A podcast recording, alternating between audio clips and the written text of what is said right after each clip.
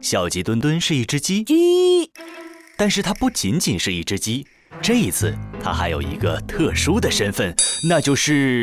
不能说，不能告诉大家我是卧底，你说了我，没有，你说了我，没有，好吧，带着这个不能说的神秘身份，小鸡墩墩潜入犯罪团伙，看我的，他还得到了一份重要工作，那就是扫厕所。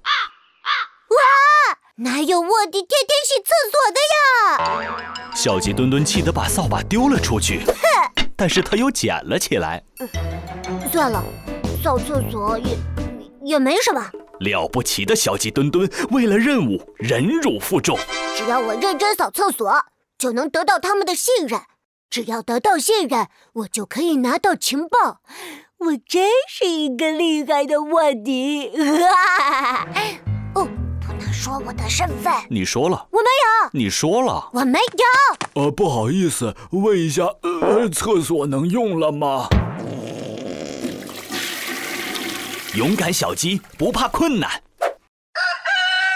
今天的小鸡墩墩也在努力的扫厕所哦。啊，这种日子什么时候是个头啊？小鸡墩墩并不知道，它很快就会离开厕所，正式展开它的卧底之旅。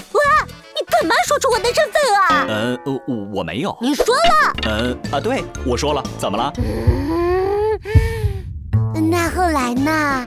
我完成任务了吗？想知道发生了什么故事吗？哎呀，那就赶快去购买《猴子警长探案记》漫画书第五册吧！除了小鸡墩墩惊险刺激的卧底故事，还有超级特别篇，讲述关于猴子警长不为人知的过去。来三本。就是现在，打开淘宝 APP，搜索“宝宝巴士旗舰店”，进入店铺就可以购买它了。